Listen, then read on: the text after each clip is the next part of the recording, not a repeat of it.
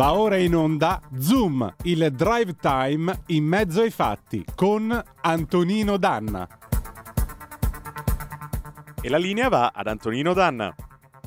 Grazie Federico il Meneghino Volante, buon lavoro anche a te. Amiche e amici miei, ma non dall'avventura, buongiorno! Siete sulle magiche, magiche, magiche onde di Radio Libertà. Questa è Capitaneria di Porto, lo spin-off estivo di Zoom, il drive time in mezzo ai fatti. Io sono Antonino Danna e questa è la puntata di oggi, martedì 30 di agosto dell'anno del Signore 2022. Cominciamo subito la nostra trasmissione ricordandovi di dare il sangue, il sangue in ospedale serve sempre, salverete vite umane, chi salva una vita umana salva il mondo intero. Seconda, andate sul nostro sito radiolibertà.net, cliccate su Sostienici e poi abbonati, troverete tutte le modalità per sentire questa radio un po' più vostra, dai semplici 8 euro mensili della Hall of Fame fino ad arrivare ai 40 euro mensili a livello creator che vi consentiranno di essere coautori e co-conduttori di almeno una puntata del vostro show preferito col vostro conduttore preferito. Bando alle ciance, vi ricordiamo anche i nostri mezzi di contatto 346 642 7756 per le vostre zappe o whatsapp che dir vogliansi e 0266203529 se avete voglia in questa prima parte della trasmissione di contattarci attraverso quel magnifico strumento eh, ideato da Antonio Meucci che è il telefono. Ebbene, sì, ma è martedì. Oggi si parte lanciati perché? Perché oggi, oggi non è una puntata facile. Oggi parleremo di una guerra dimenticata che costa sofferenza e dolore ed è una guerra che ci tocca perché noi con questo paese abbiamo avuto a che fare e molto nel nostro passato coloniale. Si va in Etiopia, si va nella regione del Tigre, per la precisione, scritto oggi Tigray, un tempo si scriveva Tigre con l'accento sulla E, e si va a raccontare una guerra sporca a bassa intensità che si sta svolgendo da anni, di cui nessuno parla e che forse questo paese, in virtù dei legami che nel bene e nel male ci sono stati tra queste due nazioni, tra l'Italia e l'Etiopia, forse questo paese se ne dovrebbe occupare. E allora, per poter ascoltare queste cose, come diceva Enzo Iannacci nel 1980, ci vuole orecchio e mettiamocelo che ce n'è bisogno. E andiamo. Eh,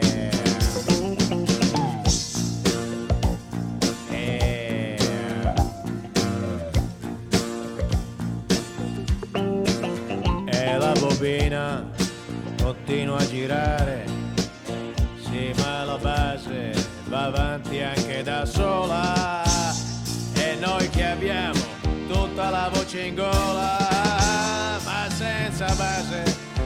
si può cantare e con la base non si può stonare, non si può sbagliare. Perché? Perché ci vuole orecchio! Ci vuole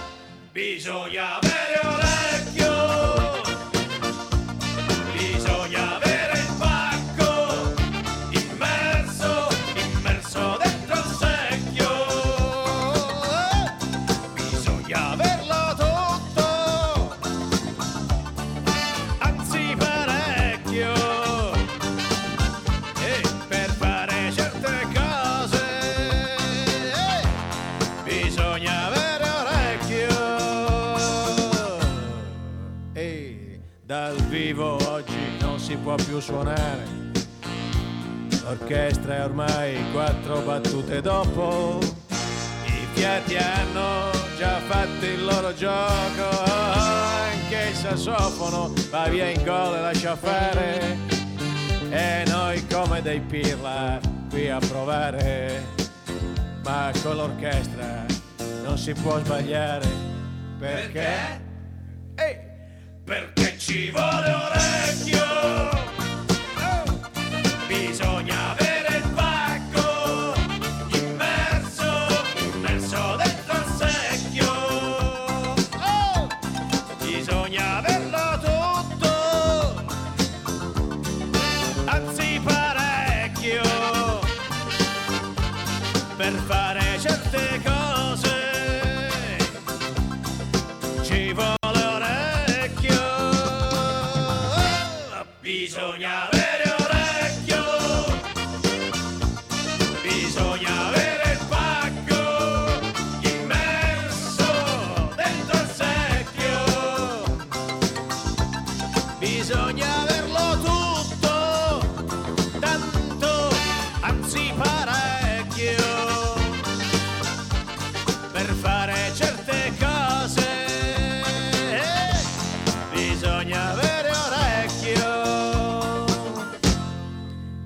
perso il ritmo si deve ritirare. Non c'è più posto per chi sa far da solo. Due note e un si bemolle fuori luogo. Ah, vietato di fermarsi anche a. E rieccoci, siete di nuovo sulle magiche, magiche, magiche onde di Radio Libertà. Questa è sempre Capitaneria di Porto. Antonino Danna al microfono con voi.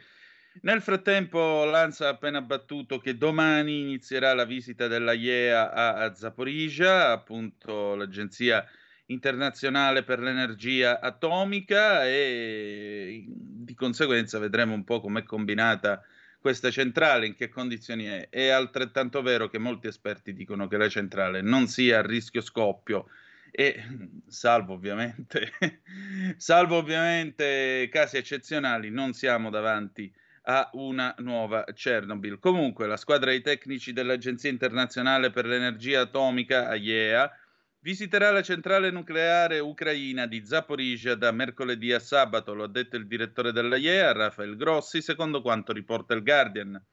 La missione è arrivata a Kiev da Vienna ieri sera. La situazione nella centrale, in mano alle forze di invasione russa, è da giorni al centro di tensioni tra Mosca e Kiev. Il Ministero degli Esteri russo ha denunciato che su Zaporizhia il regime di Kiev sta facendo terrorismo nucleare e durante la notte scorsa funzionari di Energodar, la cittadina che ospita l'impianto, hanno detto alla TAS che due esplosioni sono state registrate vicino all'impianto di stoccaggio del combustibile esaurito della centrale nucleare di Zaporizhia, che hanno attribuito a un attacco dell'esercito ucraino. Secondo i funzionari, Kiev vuole minare così la missione dell'AIEA alla centrale. Gli ucraini intanto denunciano che le forze russe hanno catturato 485 civili nella regione di Zaporizhia e 207 di loro sono ancora tenuti in ostaggio, è quanto emerge da un rapporto dell'amministrazione militare regionale, secondo quanto riporta UKR Inform. Nella regione di Zaporizhia gli occupanti hanno catturato 405, 485 civili, di cui 207 sono ancora tenuti in ostaggio, sottolinea l'amministrazione e, e in particolare informa che 278 sono state rilasciate. Come è noto, il primo vice sindaco di Energodar, Ivan Samoidiuk, e il sindaco di Dniprodurne, Yeven Matiev, sono entrambi detenuti dai russi. L'Ucraina ha annunciato inoltre che ha avviato una controffensiva nella regione di Kherson, nel sud del paese. E anche stamane la presidenza Kiev parla di pesanti combattimenti in corso in quasi tutto il territorio di Kherson. Ma secondo il leader russo in Crimea, Sergei Aksionov, la controffensiva è una fake news della propaganda ucraina. E al contrario, gli ucraini stanno subendo estreme perdite a sud e in tutti gli altri settori, ma devono mostrare le attività ai loro padroni occidentali. Una smentita è giunta anche dal vice governatore filorusso a Kherson, Kirill Stremosov, secondo cui ci sono comunque stati bombardamenti che hanno preso di mira i civili. Nessuno sta liberando Kherson, nessuno si sta ritirando da nessuna parte, ha aggiunto. Il responsabile dell'amministrazione filorussa di Novaya Kakova, nella regione di Kherson, ha detto che da parte sua gli ucraini hanno, hanno attaccato la zona subendo gravi danni e provocando vittime. I danni sono molto gravi, gli incendi e le esplosioni continuano, ha affermato, aggiungendo che le informazioni su vittime e danni sono in corso di verifica. Secondo i filorussi, nella regione ci sono stati diversi attacchi delle truppe ucraine e diverse scuole e infrastrutture sociali sono state distrutte, numerose abitazioni sono state danneggiate. La presidenza ucraina, da parte sua, parla appunto di intensi combattimenti. Eh, secondo il bollettino quotidiano dell'intelligence britannica, inoltre, secondo la, la, maggior parte delle unità russe nella regione di Kherson, sono probabilmente a corto di uomini e fanno affidamento su fragili linee di rifornimento tramite traghetti e ponti sul fiume Dnipro. Il rapporto pubblicato dal Ministero della Difesa di Londra sottolinea che molto probabilmente la 49esima armata congiunta del distretto militare meridionale SMD è stata rafforzata con uomini della 35esima armata congiunta del distretto militare orientale EMD. E secondo i servizi di Londra, l'integrazione di queste due unità suggerisce una significativa riorganizzazione delle forze russe in Ucraina. C'è la possibilità realistica che la Russia si sia mossa per razionalizzare i diversi comandi operativi semi-indipendenti che hanno contribuito alle sue scarse prestazioni all'inizio dell'invasione. Osserva il rapporto. Così l'ANSA, eh, l'ANSA finora. Nel frattempo, sapete appunto che sul gas la Germania apre e, e, l'Unione Europea va verso l'intesa sul price cap, tra l'altro nel corso della rassegna stampa condotta da par suo, da Giulio Cainarca, avete ascoltato eh, l'osservazione, il pezzo, se non ricordo male, su Libero, mi pare, o La Verità, uno dei due, nel quale appunto si sottolinea come il principale errore nella, nell'approvvigionamento delle fonti di gas sia stato commesso in Germania da Angela Merkel, la quale ha stretto accordi su accordi con la Russia. Anche i tedeschi, come vedete, nella loro estrema efficienza, nella loro estrema eh, voglia di razionalizzare, di funzionare senza avere alcun intoppo, mica come italiani mafiosi, baffi neri, mandolino, per citare Paolo Villaggio e uno dei suoi strabilianti fantozzi, il primo, quello del 75. Beh, i tedeschi che sono così efficienti, come vedete, alla fine per effetto dell'estrema efficienza impazziscono, cioè fanno delle cappellate in mani e eh, come diceva il buon Churchill, loro non sanno improvvisare. E questo è l'altro spettacolo che stanno offrendo a questo continente e al mondo perché dopo essersi legati mani e piedi alla Russia, che adesso usa, eh, perché lo può fare, mi pare ovvio, questa è una guerra, eh, usa il, il gas e la valvola del gas soprattutto come strumento di ritorsione, beh, Adesso stanno inventando, stanno provando a trovare delle soluzioni attaccandosi alla Scandinavia, attaccandosi a questo e a quello, ma mi pare che i tedeschi siano pronti per attaccarsi al tram più che altro, perché mi pare che, mi pare che appunto non, non stiano improvvisando molto bene quello che si trovano davanti, addirittura si leggono piani di razionamento del gas, docce fredde, temperature ribassate, ma Scusate, ma davvero il primo mondo, l'Occidente industrializzato, deve ridursi a queste cose? Davvero noi ci dobbiamo ridurre alla doccia fredda, a queste cose qua? Ma stiamo veramente scherzando? L'Occidente che non ha assolutamente idea su come gestire una situazione del genere. Io sono, credetemi, io sono esterrefatta man a mano che il tempo passa. Oh, abbiamo una telefonata, pronto chi è là? Sono Marco da Mantova, Antonino. Amata e adorata, eccoci qua. Dici. Oggi però ho una domanda, la mia non Prego. è una considerazione, una valutazione, al di là del fatto che io sono convinto che, che ci sia, sia, in atto una restaurazione dei mm. poteri che c'erano prima della seconda guerra mondiale, quindi aristocrazia e collegati, che vogliono riportarci a quel modello sociale. Pochi aristocratici, mica per niente la von der Leyen è una banoressa, Gentiloni anche lui è sangue blu, ci sono nella Unione Europea al comando delle persone figli o comunque nipoti di politici di 30, 40, 50 anni fa. Comunque al di là di questo, la domanda da porsi, e tu lo potresti fare a Giardina, è il perché del suicidio tedesco. Eh, Perché eh, questa Germania... è una bella domanda. Domani invitiamo Roberto Giardini e ne parliamo. Dai, bravo, mi hai dato un bello spunto. Perché è incomprensibile, cioè la Germania che era praticamente, poi ti saluto, eh, sì. era il capo dell'Europa, perché poi alla fine Bruxelles era, è semplicemente un fantoccio nelle sue mani, che aveva in, aveva in mano tutto, avrebbe potuto dire alla, agli Stati Uniti no, noi non rinunciamo, invece si è appecoronata e adesso praticamente rischia di saltare e naturalmente salteremo anche noi nel caso perché noi siamo terzisti tedeschi. Ciao, grazie. Eh, hai messo il ditino nella piaga come tuo solito Marco. Eh già, perché per l'industria manifatturiera italiana la Germania è il primo cliente, se non uno dei primi. Quindi sapete che, belle, che bella sorpresa che aspetta pure noi altri. Altra telefonata, pronto chi è là? Sono Gianni da Genova, ciao Antonino. Grandissimo, eh, ciao. Eh, tu ti stupisci, anch'io mi stupisco. Se le carte le si fa dare alla von der Leyen, alla Lagarde e, e, alla Verstappen i risultati sono quelli, ma è scientemente voluto la distruzione delle economie manifatturiere europee che sono la Germania al primo posto e l'Italia al secondo posto. Certamente che ci ha messo di suo anche la Merkel, come dicevi giustamente bene, perché facendo dei contratti spot e invece di non fare i contratti a lungo termine come si sarebbe dovuto, a lungo termine, quindi avresti dei prezzi eccezionali, eccetera. E poi certamente che gli Stati Uniti hanno remato contro il Nord Stream 2 da quel dì che è terminato, ma qual è la democrazia libero mercato che, che ti costringono a utilizzare il Nord Stream 2? Punto interrogativo.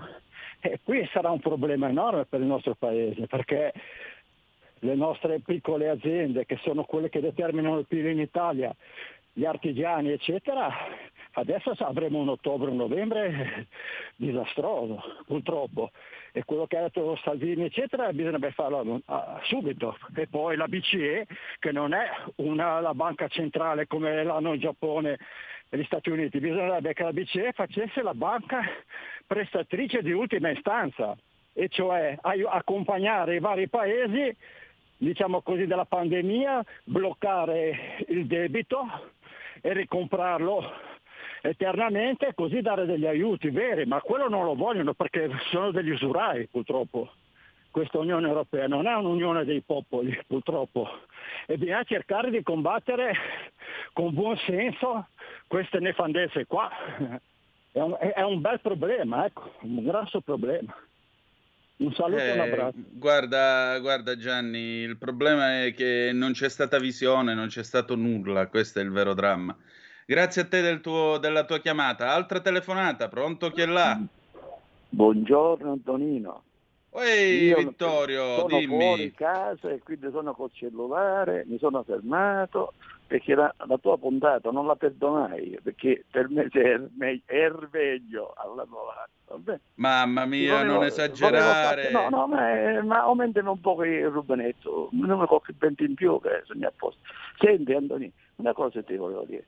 Attual- allo stato attuale la Francia a noi ci danno, non te lo so dire perché ho chiamato alcuni colleghi della distribuzione dell'Enel, dei ripartitori, non me l'hanno saputo dire, ma attualmente continuamente la Francia ci dà corrente in Italia, ci vende la corrente, giusto? Però ho sentito dire ieri stranamente con tutti i centrali nucleari che loro devono abbassare, pure loro, le fabbriche devono abbassare il consumo del gas e, e l'energia e la cosa. Va bene, ho sentito, ho sentito questo. E la cosa strana, ora con tutti i centrali nucleari che ha e, e dal primo mi ricordo quando l'uranio la, la vendeva dalla Russia, mentre noi in Italia non potevamo fare, e io ero nel, gruppo della produzione dell'Enel, eh, non Sì. potevamo, chi soldi messi in mano, pronti per fare i centrali, succedeva sempre un, un avvenimento che ci impediva a fare, a fare una centrale dell'Enel, va bene, a delle caorse, mentre loro e non si è potuto fare. Loro fecero un mare, si sono presi addirittura per un periodo di tempo il monopolio dello-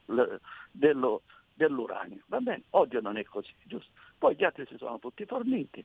Praticamente ora ci sento dire che devono ridurre. La guerra io la, la interpreto da ignorante, che sono un cittadino ignorante, perché non voglio più capire niente.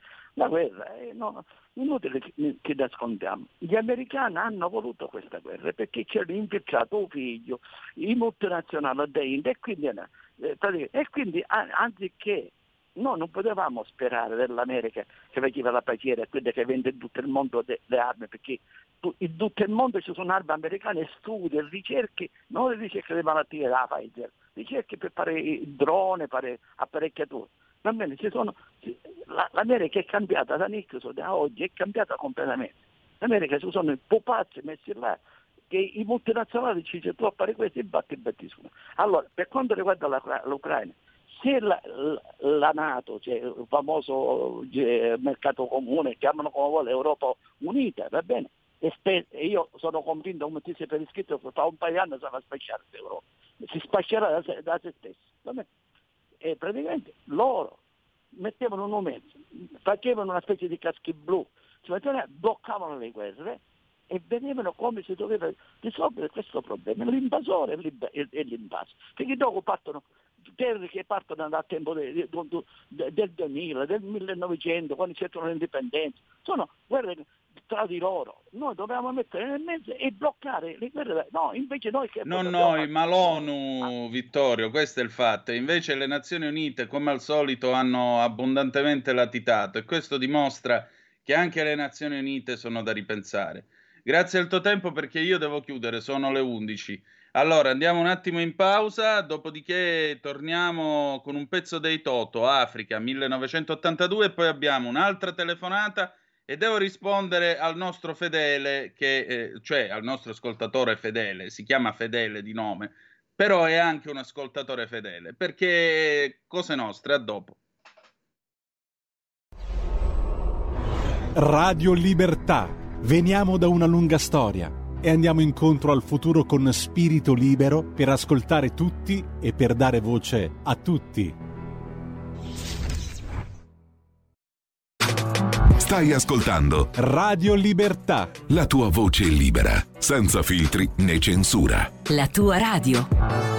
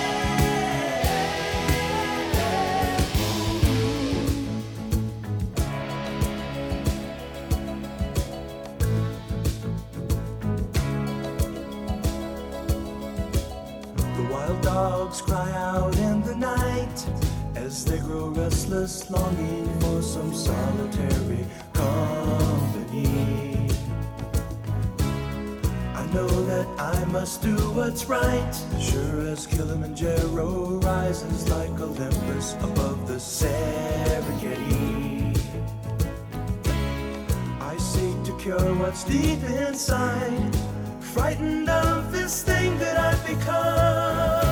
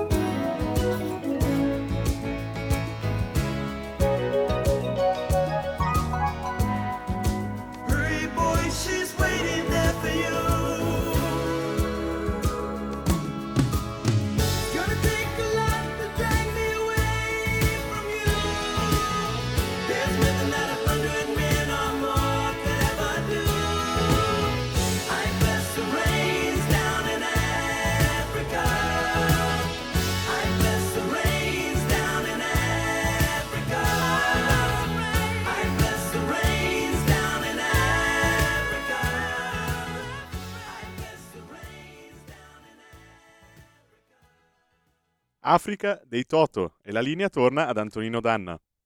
Grazie Meneghino Volante, siete sempre sulle magiche, magiche, magiche onde di Radio Libertà, questa è sempre Capitaneria di Porto, Antonino Danna al microfono con voi, rispondiamo anche a un SOS che ci è stato lanciato da eh, Fedele, appunto il nostro ascoltatore, nonché mio compatriota, lui è di Arena in provincia di Vibo Valencia e scopro adesso che è anche un alfista, per cui mi scrive Ciao paesano, anche se il garage dell'alfista è al sabato, prima che diventi matto, mi mandi il contatto del Tempio delle Alfa dove hanno tutti i ricambi, grazie. Il paziente è un osso di seppia 1003 Junior. Grazie Antonino. E come da risposta www.afra.it. E quando chiami chiedi di Alessandra, che io già l'ho avvisata, le ho fatto sapere che telefonerai. Non ti preoccupare che trovi tutto quello che ti serve. Noi siamo stati, abbiamo fatto una puntata, è venuto anche Cristian Basini a febbraio nella passata edizione, quindi avremo modo, eh, avrete modo, avete modo di ritrovarla nell'archivio dei nostri video. Allora, altre zappe che sono arrivate invece dai nostri ascoltatori. Carissimo Antonino, io temo che gli unici che dovranno diminuire la temperatura in casa in quest'inverno e fare docce fredde saremo solo noi italiani, poveri pirla. Eh, sì, temo proprio di sì. Temo proprio di sì. E i nostri esperti italiani e europei, Maurizio, buongiorno a te. I nostri esperti italiani ed europei con le manovre antirussia volevano far crollare il popolo e far cambiare Putin. Grandi esperti, in che mani siamo? Invece di gestire la pace, vedi Turchia, Maurizio. Beh, la Turchia non è Madre Teresa di Calcutta, perché il buon Erdogan ha anche i fattucci suoi gli affarucci suoi da gestire giù in quel carnaio schifoso che è la Siria, perché sai, qua ognuno, eh, ognuno ha una parte in commedia. Erdogan ora fa l'uomo il salvatore della pace, ma anche lui è un autocrate con le mani sporche di sangue, quindi non è che stiamo parlando di Padre Pio e Madre Teresa che si incontrano al tavolo. Insomma, è una situazione, come avrebbe detto Andreotti, la situazione è un po' più complessa, Giulio. Però è altrettanto vero che vedi, il punto non è le manovre antirussia, il punto è che i nostri esperti europei non hanno avuto il concetto di politica energetica. Nessuno di questi geni ha avuto il concetto di politica energetica nelle mani. Proprio loro, Enrico Mattei, manco sanno chi è, manco hanno capito chi è, quello che ha fatto quest'uomo. Non hanno assolutamente idea. Se tu hai una tua politica energetica, puoi fare una tua politica estera. Ma, se la, ma politica energetica significa raggiungere il più possibile l'autosufficienza, energia a basso costo, fonti di approvvigionamento diversificate. L'energia a basso costo arrivava dalla Russia, cazzarola se arrivava, ne arrivava tante, è stato proprio Mattei il primo ad andare a trovarla lì. Però Mattei pompava petrolio e gas anche da altrove non si, messo, non si era messo mani e piedi con l'Unione Sovietica negli anni 60 e ha pagato tra l'altro per questo. Quindi, tanto per cominciare, se possibile autosufficienza, vedasi gli Stati Uniti d'America con lo shell gas che tanto non gliene frega più niente a loro di andare in giro per il mondo a cercarsi petrolio. Eh, energia a basso costo perché l'energia a basso costo permette uno sviluppo economico e industriale che altrimenti non ci sarebbe lo sapete che Federacciai piange miseria? E sapete perché purtroppo Federacciai piange miseria? Per il semplice e banale motivo che l'energia costa. Come fai a produrre? Anche stamattina sui giornali un'azienda di piastrelle, siamo pieni di ordini, però non ci conviene produrre. Cioè, qui c'è gente, soldi in bocca, che va lì e gli dice: Guarda, ti faccio quest'ordine e te lo pago questo, questa bella paccata di soldi. Eh no, mi costa troppo il gas. Arrivederci. E che si fa? Si mette in cassa integrazione, stipendi decurtati e bollette triplicate. Ah, e la bomba sociale si prepara. Perché mica ci sono solo le bombe atomiche, ci sono anche quelle sociali. Allora, eh, molto rapidamente, chi c'è? Marco eh, Mauro da Reggio Emilia? Sì, sono io Antonino, ciao, ti saluto. Secondo la, tasso- secondo la tassonomia dell'Unione Europea, Il gas è uno strumento di transizione no? per arrivare alle fonti rinnovabili, che sono le cose più farlocche che ci possano essere, perché io vivo a Reggio Emilia, voglio vedere io quei pannelli fotovoltaici sul tetto quando è il 10 di novembre di una giornata nuvolosa e il sole tramonta alle 4 e mezza di sera, che energia elettrica faccio. Secondo mi dovrebbero dire, ammesso che possa farla, come lo accumulo, cosa faccio? Eh, ho una palazzina di sei piani, di dietro ci costruisco un capannone di sei piani pieno di batterie e questa è un'altra cosa. La terza è l'energia atomica. Adesso mm. tutti dicono che si deve andare, no? perché dobbiamo lasciare il gas russo. Quindi eh, con i pannelli fotovoltaici ci leghiamo mani, piedi ai cinesi. Con l'energia atomica, dato che si fa con l'uranio arricchito, rendo presente che la Francia lo sta facendo, anzi non ci manda più niente perché non avendo l'acqua nei corsi d'acqua non raffredda le centrali e metà sono chiuse, primis. Secondo, che l'uranio che ha preso dal Chad esaurendo quasi dal Chad e dal, eh, dal, Mali quasi tutto quello che aveva e rimane solo una piccola parte nel Pezzan, in Africa esiste solo in Namibia e c'è un 20% no, circa di tutto l'uranio che è negli Stati Uniti. Guarda caso tra le sanzioni gli Stati Uniti non hanno messo il commercio dell'uranio perché il detentore all'80% dell'uranio sono la Russia dagli Urali in poi in Siberia. Quindi noi ci dobbiamo per forza legare le mani ai piedi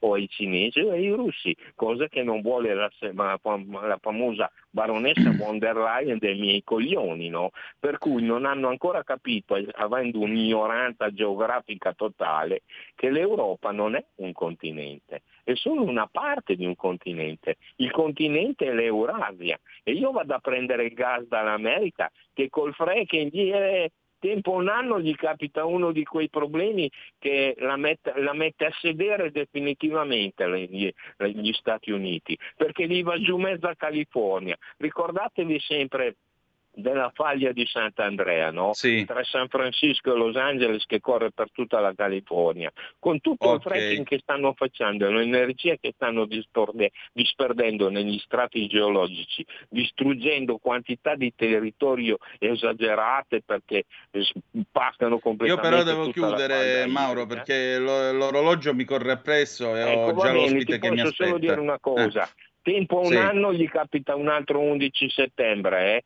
In California. Ciao. Bene, speriamo di no. Eh, ah, vorrei comunque ricordarvi che non è che c'è solo il gas russo, tutto il Mediterraneo orientale, e torniamo sempre al discorso sulla Turchia, tutto il Mediterraneo orientale è pieno di gas, bello gonfio, c'è tanto di quel gas nella zona davanti a Israele che ne ha più di quanto ce n'è nell'Iraq. Più di quanto ce n'è nell'Iraq. Se permettete, io preferisco pagare la bolletta ai nostri amici ebrei che eh, ad altri, diciamo così, un po' meno democratici e trasparenti. Allora, adesso passiamo alla nostra graditissima ospite di oggi, scusandoci per averla fatta attendere un pochino, la professoressa Anna Bono, che eh, è vissuta dall'84 al 93 a lungo in Africa, appunto, svolgendo delle ricerche sulla costa del Kenya, poi ha collaborato con l'Istituto Superiore di Studi sulla Donna dell'Università Pontificia Regina Apostolorum, ha diretto il Dipartimento Sviluppo Umano del CESPAS, Centro Europeo Studi su Popolazione, Ambiente e Sviluppo, ha anche collaborato in passato col Ministero degli Affari Esteri nell'ambito del forum strategico che eh, naturalmente si occupa di tutte le relazioni internazionali, ma soprattutto su Africa, relazioni internazionali, problemi di sviluppo, cooperazione internazionale e migrazione, autrice di oltre 1800 articoli, saggi, libri scientifici e divulgativi. Buongiorno professoressa e benvenuta tra noi. Buongiorno, grazie, ormai sono più di 2000. Ecco, meglio ancora, allora è bene che io aggiorni la scheda.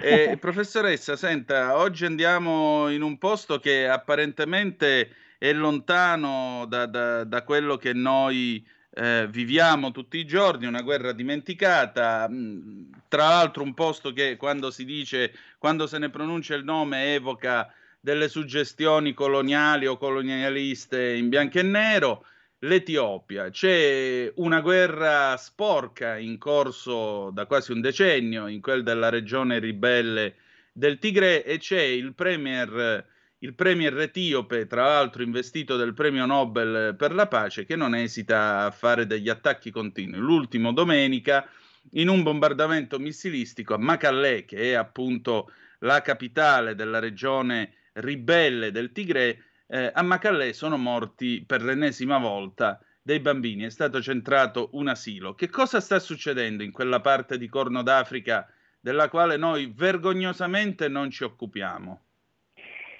E sta succedendo che mm, è in corso una guerra, una guerra che eh, è incominciata è incominciata esattamente eh, due anni fa, nel settembre del 2020. Non che questa regione sia mai stata del tutto tranquilla, ma eh, nel, nel, nel, a settembre e poi nell'autunno del 2020 è, è scoppiata una vera e propria guerra eh, civile.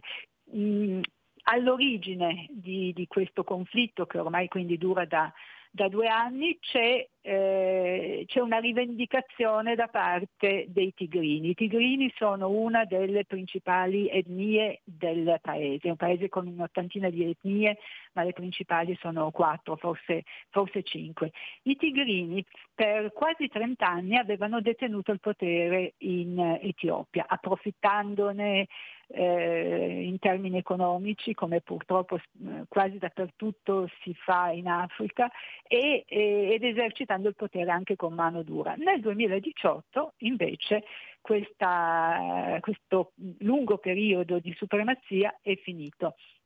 È finito con l'elezione di Abiy Ahmed eh, appena citato a primo ministro e eh, il quale ha eh, fatto eh, o ha preteso di fare pulizia della corruzione dilagante effettivamente tra i leader eh, tigrini al potere e, ehm, e, in sostanza li ha, non solo ha preso il potere lui e la sua etnia, ma ha eh, decimato eh, la leadership, non in termini, non è che l'abbia uccisa, ma l'ha estromessa dal potere.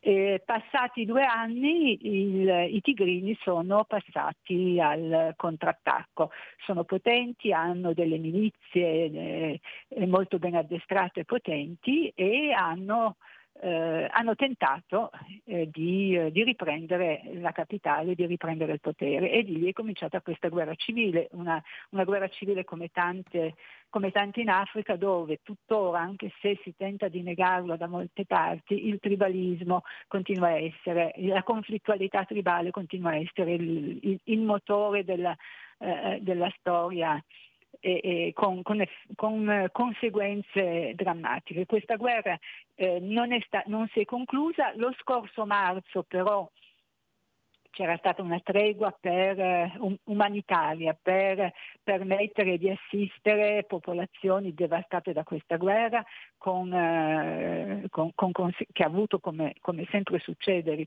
eh, mi ripeto, in Africa conseguenze terribili per la popolazione, carestie, eh, per, eh, mi sembra un, circa 2 milioni di persone, forse io credo anche di più, costrette a fuggire, quindi perdendo tutto, e, e migliaia e migliaia eh, di morti. Questa tregua è più o meno durata fino a qualche giorno fa, quando eh, i, com- i, combattimenti sono ripresi, localizzati ma sono ripresi. Devo dire che il, come succede dall'inizio di questo conflitto, bisogna eh, eh, intanto notizie ehm, sul posto precise sono difficilissime da, da reperire e in compenso i due contendenti si accusano reciprocamente di, eh, eh, di, attaccare, in questo caso di aver eh, rotto la tregua. E, e, è abbastanza difficile eh, anche le, le, grandi agenzie di stampa come la Reuters ammettono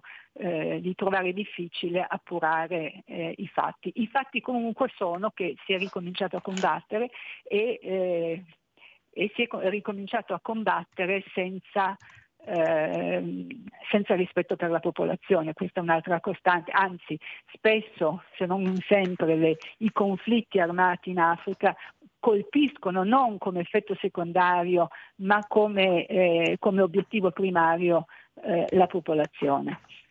Ecco, io ho qui un servizio del mese di giugno il 21 del National Geographic che appunto riferisce inferni in Etiopia, la crisi umanitaria si aggrava, la guerra civile si inasprisce nella regione etiope del Tigre, milioni di sfollati, migliaia di vittime, violazioni dei diritti umani ed esordisce così le uniche strade aperte nell'assediato Tigre, stato federale semiautonomo nel nord dell'Etiopia, portano a infinite storie d'orrore e disperazione. La maggior parte delle vie di comunicazione a nord e sud della capitale Macallè sono chiuse ai giornalisti e agli aiuti umanitari.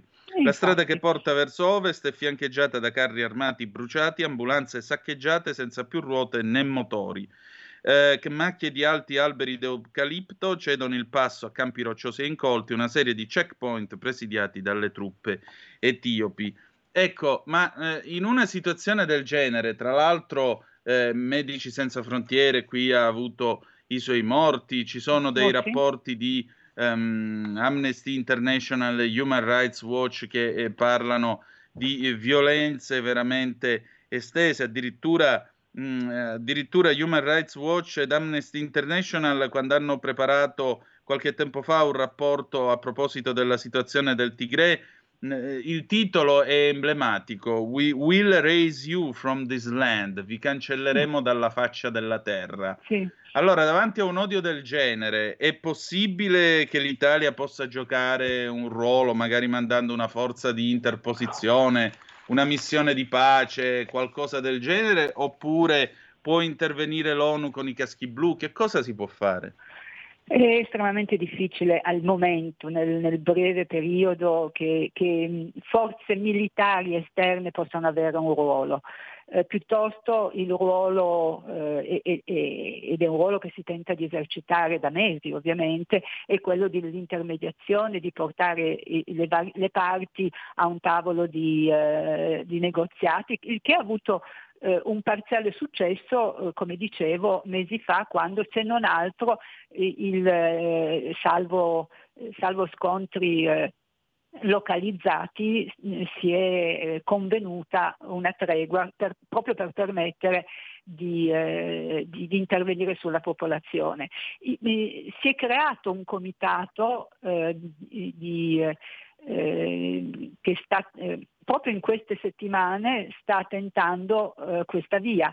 E, è una via difficile anche perché il, sia in Etiopia, eh, e, e, questo succede eh, nella maggior parte dei paesi africani, quando una forza politica eh, cerca di, eh, di, di, avere la meglio, eh, gioca la carta dell'appartenenza etnica, cioè sobilla e eh, incita l'etnia che rappresenta con eh, con messaggi eh, aggressivi e con accuse nei confronti delle altre etnie, ma purtroppo l'odio tribale, la conflittualità tribale è, è, sì un'arma da giocare anche in occasione delle elezioni, si è visto eh, nei giorni scorsi eh, in Kenya, ma è anche un'arma pericolosissima perché, eh, perché sfugge facilmente di mano e, e, e, e quindi, quindi diventa incontrollabile. Il, eh, io non ho veramente, non riesco a pensare come possa risolversi questa crisi se non con eh, la, la vittoria eh, di una delle due parti e, e, auspico comunque il governo centrale che rappresenta la, la, la quasi totalità, esclusi i tigrini della, eh, della popolazione etiope. E, e sono, sono, tutti sono estremamente preoccupati anche perché, soprattutto perché ciò che succede in Etiopia ha delle conseguenze, eh, ha delle conseguenze sul resto della regione. L'Etiopia è la principale eh, potenza economica insieme al Kenya della regione, ha, più di, ha 110, abita- 110, milioni di abitanti e, eh, e, quindi quello che succede in quel paese è, è, ha delle ripercussioni regionali gravissime, tanto più che stiamo parlando di una regione piuttosto instabile e con eh, l'Etiopia è circondata da paesi anch'essi in, eh, instabili e, e, e, che stanno affrontando delle crisi, eh, delle crisi eh, piuttosto gravi, penso alla Somalia per esempio. Con le corti islamiche, certo, la Somalia che, che sostanzialmente... Infatti, la, la Somalia è dal 1991 che è eh, in guerra. Le corti islamiche stanno osservando con molta attenzione quello che succede in Etiopia e perché eh, considerano l'Etiopia il grande nemico. L'Etiopia è stato il primo paese che ha mandato delle truppe in uh, Somalia per contrastare le, le, le corti islamiche e eh, qualche giorno fa, eh, mi sembra 15 giorni fa circa, è successo di fatti una cosa molto molto grave e eh, forse inaspettata, e cioè centinaia di combattenti al-Shabaab sono entrati in, eh, in territorio etiope, eh, ma eh, avanzando forse addirittura per circa 150 km, lo, lo, hanno fatto due volte e hanno attaccato prima dei villaggi e poi una città.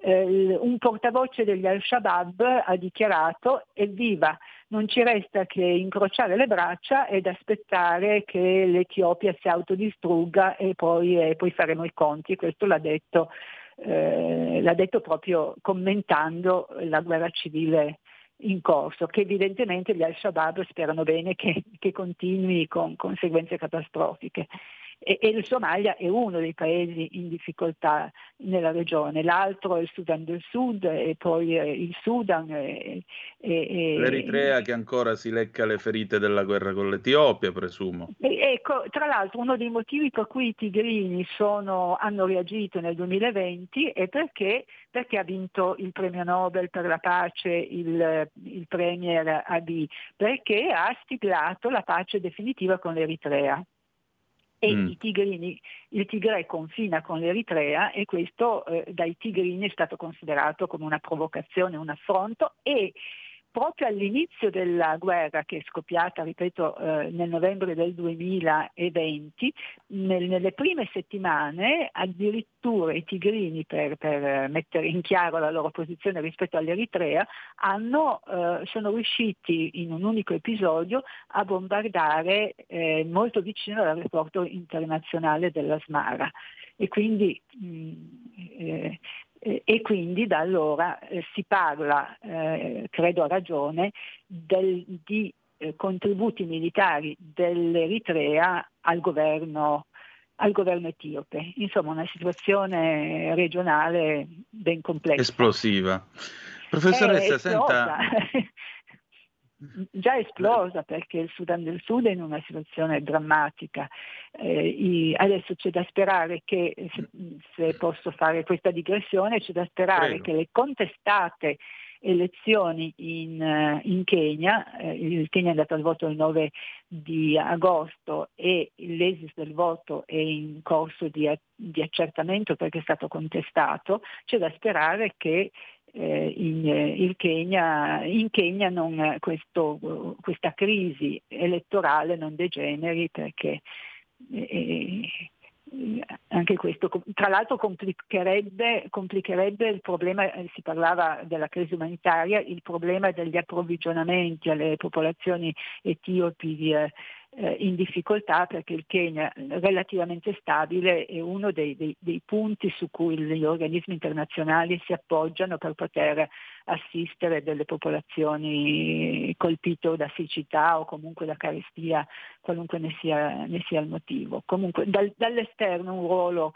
militare direi proprio di no, eh, diplomatico si sta tentando. Professoressa, un'ultima domanda, Mi ringraziandola dica. per la pazienza e per il tempo. Quando si parla dell'Etiopia, in molti vengono evocate immagini in bianco e nero, quadrate legioni, impero rico- risorto sui colli fatali di Roma e così via. In realtà oggi l'Etiopia è ben altro. In particolare eh, l'Etiopia è un paese che nel bene e nel male fa affari con la Cina, che sta avendo una, una certa penetrazione all'interno del paese. Ecco, quanto questa guerra, quanto questa situazione crea danno a Pechino? Beh, crea danno a Pechino e come? Perché Pechino ha investito moltissimo in Etiopia, eh, la capitale dell'Etiopia è stata trasformata, dalle, eh, dal, rinnovata dalle costruzioni eh, finanziate e non soltanto, eh, non soltanto, la capitale finanziate dalla Cina. La Cina è sicuramente uno dei paesi, l'Etiopia è sicuramente uno dei paesi in cui la Cina ha puntato di più con, eh, con, investimenti e soprattutto con prestiti, eh, e, sì, con prestiti che ha, ha, concesso per la costruzione di, di grandi infrastrutture, di, di grandi opere. E, e quindi certo l'interesse della Cina in Etiopia come in altri paesi eh, africani è che situazioni di crisi non degenerino, anche perché eh, ormai la Cina è uno dei più grandi debitori del, dei paesi africani. Forse come sì. singolo paese è il maggior debitore e, e, e, questo, e questo, crea eh, una situazione per la Cina che ha già altri problemi economici eh, che sappiamo, crea, eh, crea problemi eh, non indifferenti perché eh, eh, essere creditori di un paese può essere una bella cosa se prima o poi si può contare di, eh, di esigere il credito, quando invece il, eh, per, per un, una situazione particolarmente critica eh, quel paese rimane debitore, eh, i, le ditte e, e, le finanziarie che hanno investito capitali eh, entrano in difficoltà. La Cina è da, è da almeno due anni che di fatto è diventata cauta nel concedere prestiti eh, ai paesi africani, rendendosi conto che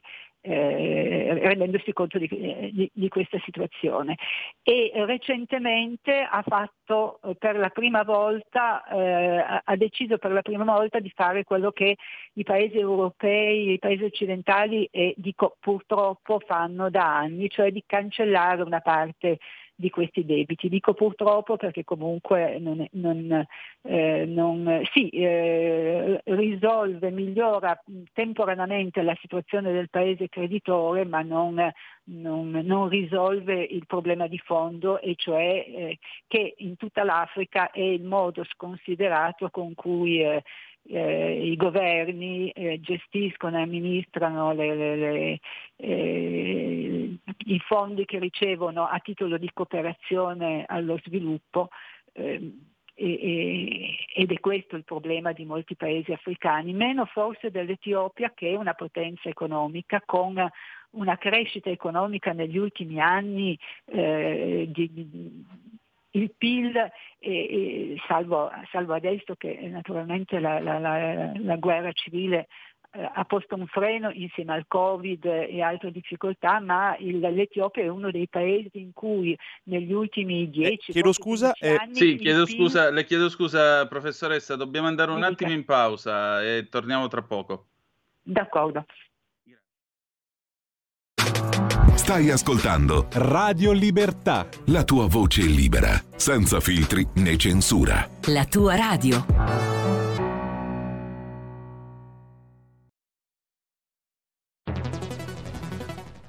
La radio è sempre di più ovunque.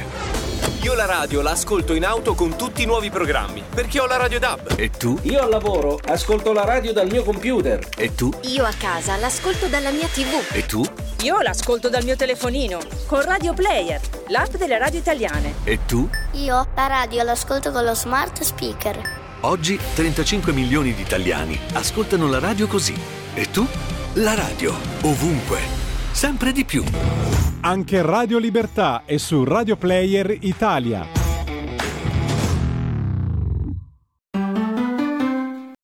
C'è chi te la racconta sbagliata e chi te la racconta male. C'è chi te la racconta tagliata e chi te la racconta al contrario e chi non te la racconta affatto. QDS te la racconta giusta Ogni giorno la tua terra, il suo presente, le sue attese, la sua volontà di rinascita. Leggi, abbonati, scegli il quotidiano di Sicilia. L'informazione giusta per crescere insieme.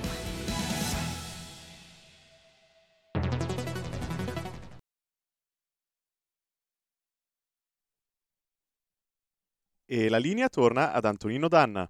Grazie Federico. Professoressa Bono, eh, appunto lei stava parlando della crescita economica dell'Etiopia che no, e, e, del ruolo giocato anche dalla Cina. Insomma, l'Etiopia non è propriamente quel paese nel quale c'è ancora il Negus, eh, che eh, diciamo così, viene, si dice Etiopia e torna alla mente, torna alla mente la guerra d'Abissinia. No, L'Etiopia è molto dice- altro.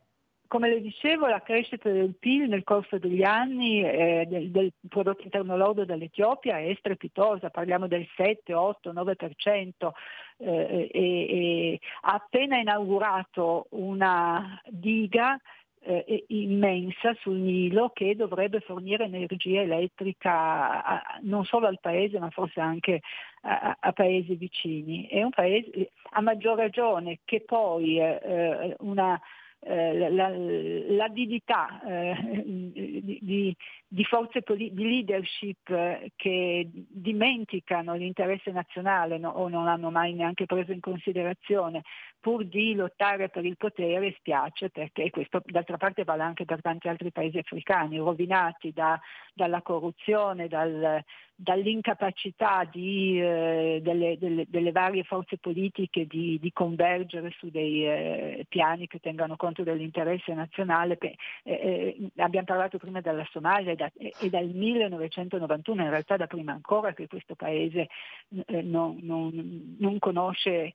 eh, un, un governo eh, capace di, eh, di governare, di amministrare il paese perché continuamente dilaniato nei primi anni eh, da, da- da guerre, eh, da conflitti armati, poi eh, incessantemente anche oggi da scontri politici che impediscono, di, eh, di- eh, che impediscono un governo responsabile e- e- ed efficiente. Eh, L'Etiopia è proprio un- uno di questi casi, un paese con, come dicevo 110 milioni di abitanti, forse di più, con grandi potenzialità e grandi risorse e, e dimostrate da, da una crescita costante dell'economia, purtroppo eh, invece diventa ostaggio di scontri tribali per il potere, per, per- per il, controllo, per il controllo dello Stato. E, mh, ed è il destino di tanti altri eh, stati africani. Eh, penso alla Nigeria che è la prima potenza economica del, del eh, continente africano, primo produttore di petrolio, estrae petrolio da 60 anni ed è uno dei paesi eh, più poveri. È, è una contraddizione, si parla di paesi poveri, in realtà sono paesi ricchi, ricchissimi, con una percentuale elevata di, di poveri. Eh, crescita economica e sviluppo umano eh, non sempre coincidono. Dobbiamo, Decisamente. dobbiamo pensarci Eh, anche noi in Italia. Eh, appunto, professoressa, senta, noi comunque abbiamo un passato comune con queste popolazioni, giusto o sbagliato che esso sia stato. Che cosa può fare l'Italia o se l'Italia può fare qualcosa ancora nel Corno d'Africa? E che Eh, cosa può rappresentare a livello geopolitico per noi ancora il Corno d'Africa? L'Italia può fare quello che, che fanno anche altri paesi e, e organismi internazionali, cioè mh, potrebbe eh, cioè, eh, prendere sul serio eh, la missione di cooperare allo sviluppo di questi paesi. Lei sa che c'è la cooperazione internazionale allo sviluppo bilaterale, cioè tra, tra due paesi, o multilaterali, cioè eh, delegata agli organismi internazionali, in particolare alle Nazioni Unite, da decenni in Africa. eh, eh, ufficialmente eh, eh, si propone di eh, aiutare, di favorire lo sviluppo di questi paesi. Gli ostacoli sono due. Da un lato la, la reale volontà eh, dei governi di questi paesi di, eh, di usare le risorse messe a disposizione per lo sviluppo. E ripeto, corruzione e malgoverno sono dilaganti e, e con, danni, con, danni, incalcolabili. E dall'altra c'è anche la reale eh, volontà da parte dei, del governo italiano, dei governi italiani che si sono succeduti così come di altri governi.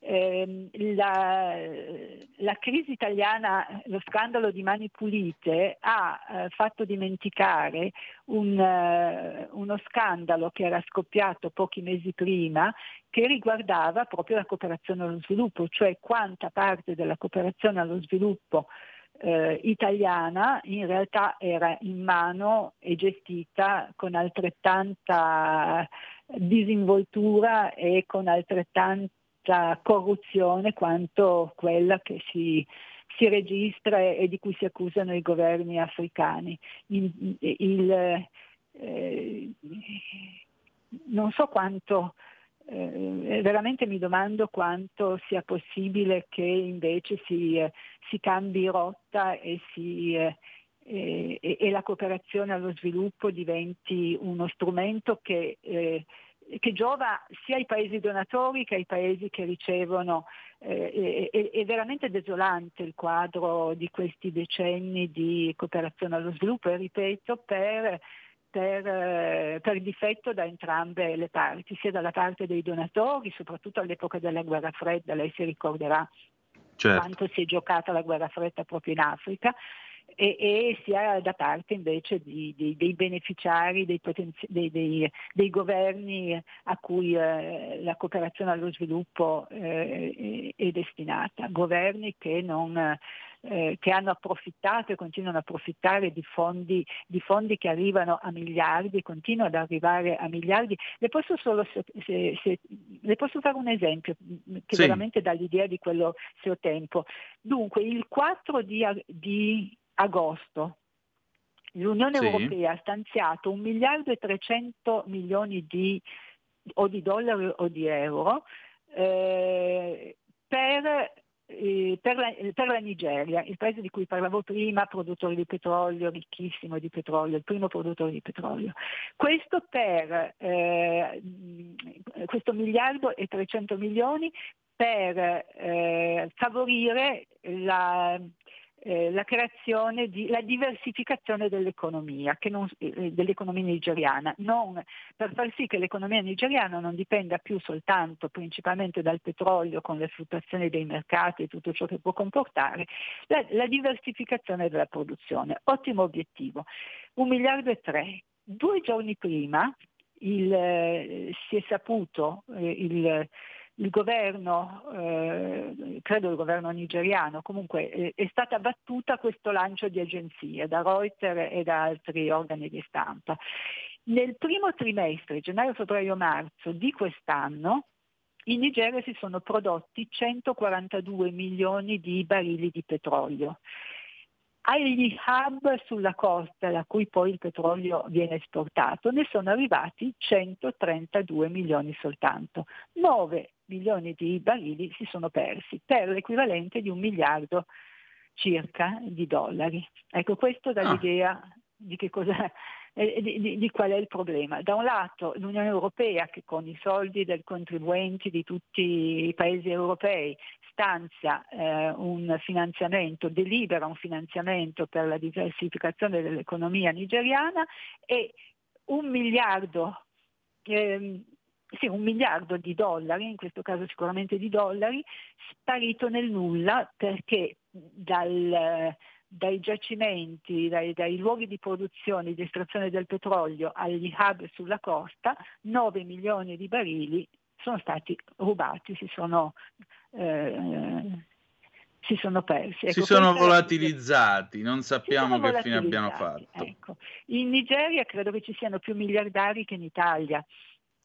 Eh, ho questa strana sensazione anch'io, professoressa. Ed è un paese, una volta che ne avete, avete eh, il può interessare, ed è un paese di paradossi spaventosi. Non solo la povertà, ma ormai livelli di violenza e, e di, di, insicurezza inimmaginabili. Un, un, eh, il, il, sequestro di persona a scopo di, di estorsione è diventato una delle piaghe di questo paese, tanto più che fino a un certo punto, fino a anni fa, riguardava persone molto ricche eh, da alcuni anni eh, si sequestrano bambini addirittura nelle scuole a decine e, e, e, persone adulte, ma per chiedere riscatti anche soltanto di poche migliaia di dollari. Ecco, questo eh, questa è una delle piaghe di un paese dove la violenza, le violenze, perché poi c'è quella eh, etnica, poi c'è quella eh, islamica del, dei, dei, jihadisti,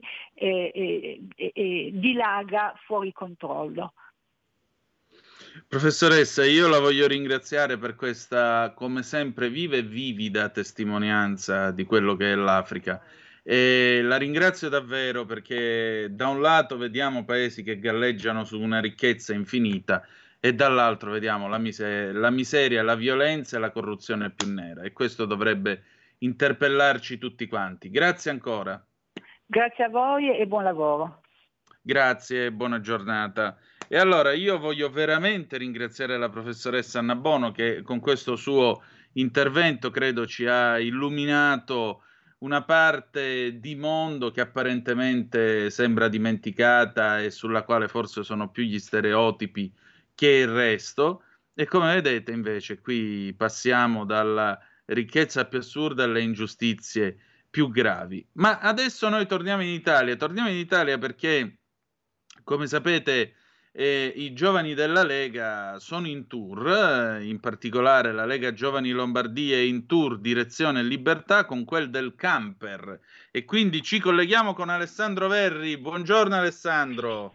Buongiorno, buongiorno a voi e grazie per questa possibilità. Oggi siamo a Limbiate, in questo momento stiamo volantinando al mercato di Limbiate in piazza Walter Tobagi e sono insieme al candidato peraltro in questa circoscrizione, eh, diciamo una persona eh, a tutti gli amici leghisti sicuramente molto nota, sono insieme ad Andrea Crippa, eh, il vice segretario della Lega e stiamo volantinando, stiamo incontrando tante persone eh, che purtroppo in parte sono sfiduciate, che non credono più nella politica e che invece devono essere convinti ad andare a votare perché abbiamo l'occasione il 25 di eh, settembre di cambiare veramente le cose, di mandare a casa la sinistra che ha governato negli ultimi anni senza una legittimazione eh, dal basso, una legittimazione popolare e dare un governo solido e di centrodestra a questo Paese eh, e poi invece c'è tanta soprattutto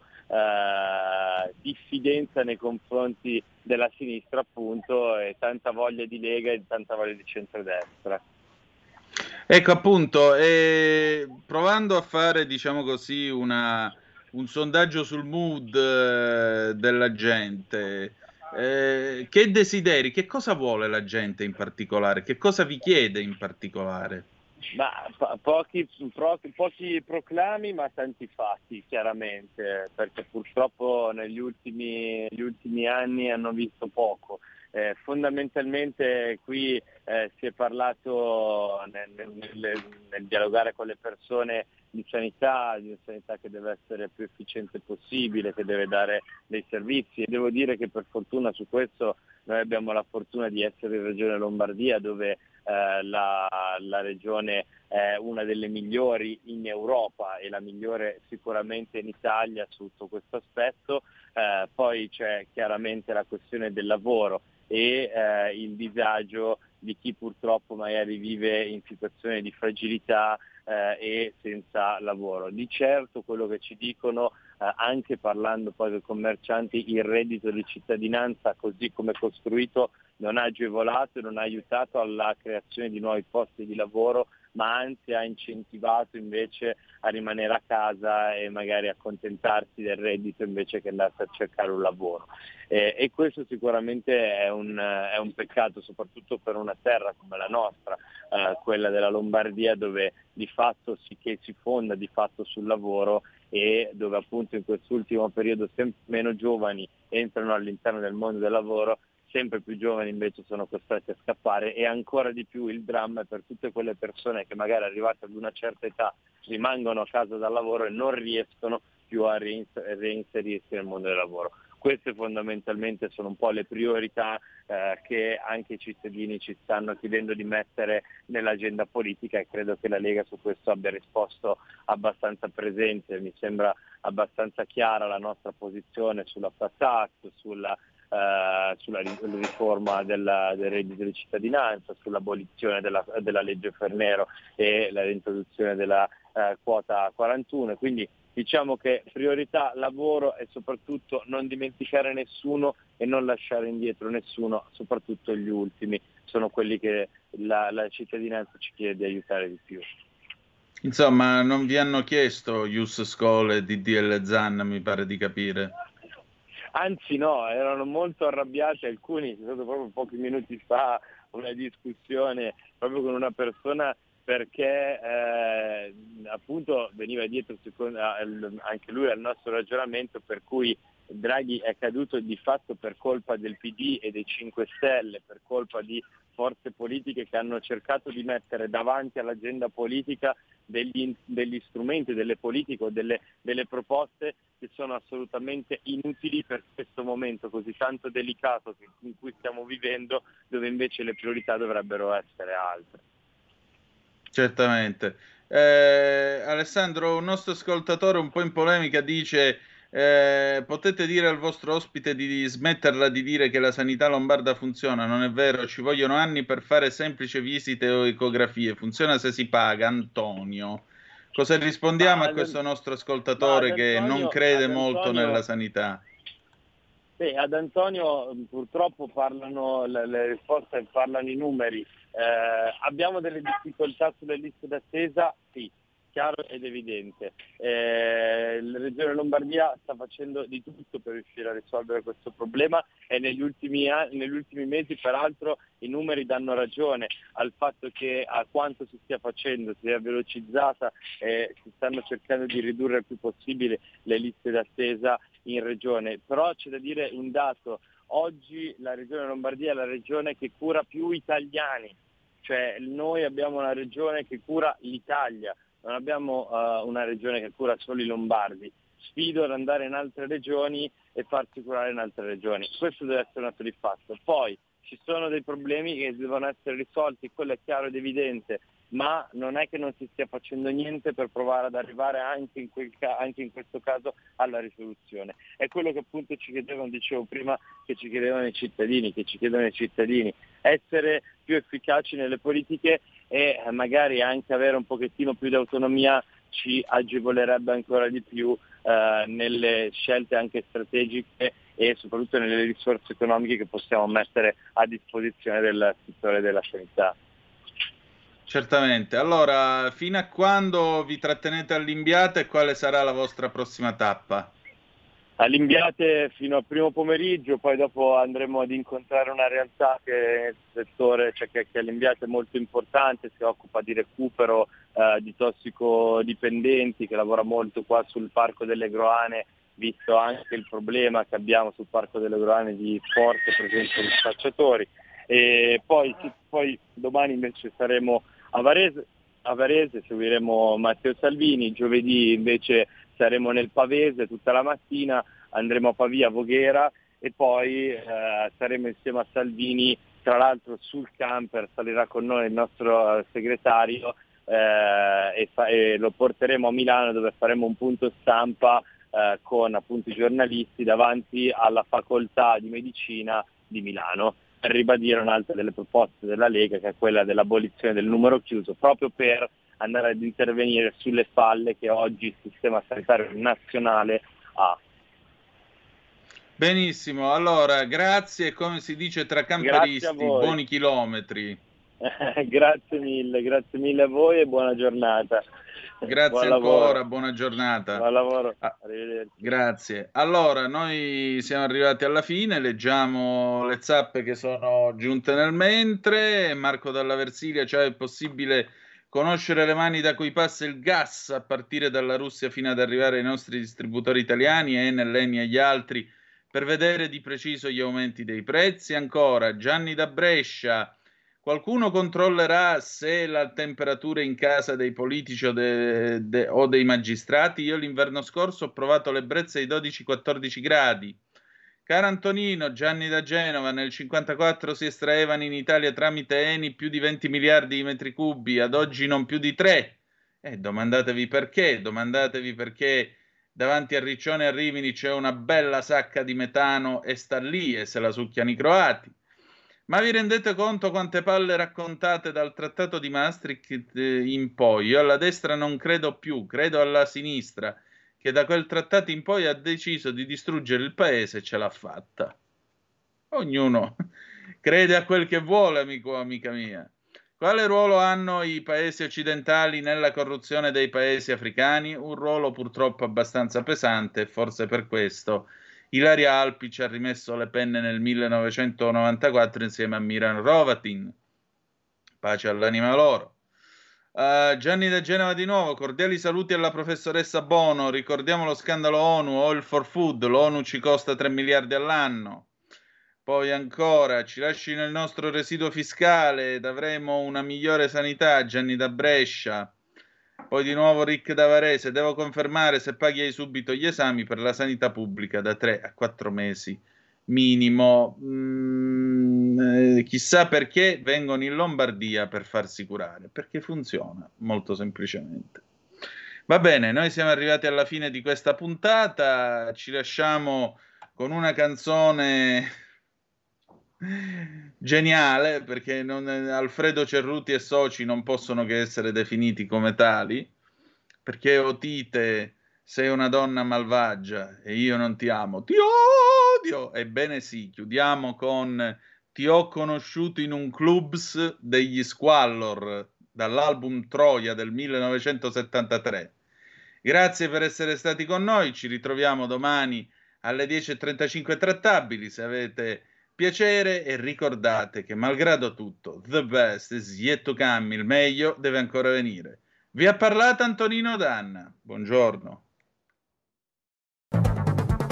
Avete ascoltato Zoom, il drive time in mezzo ai fatti.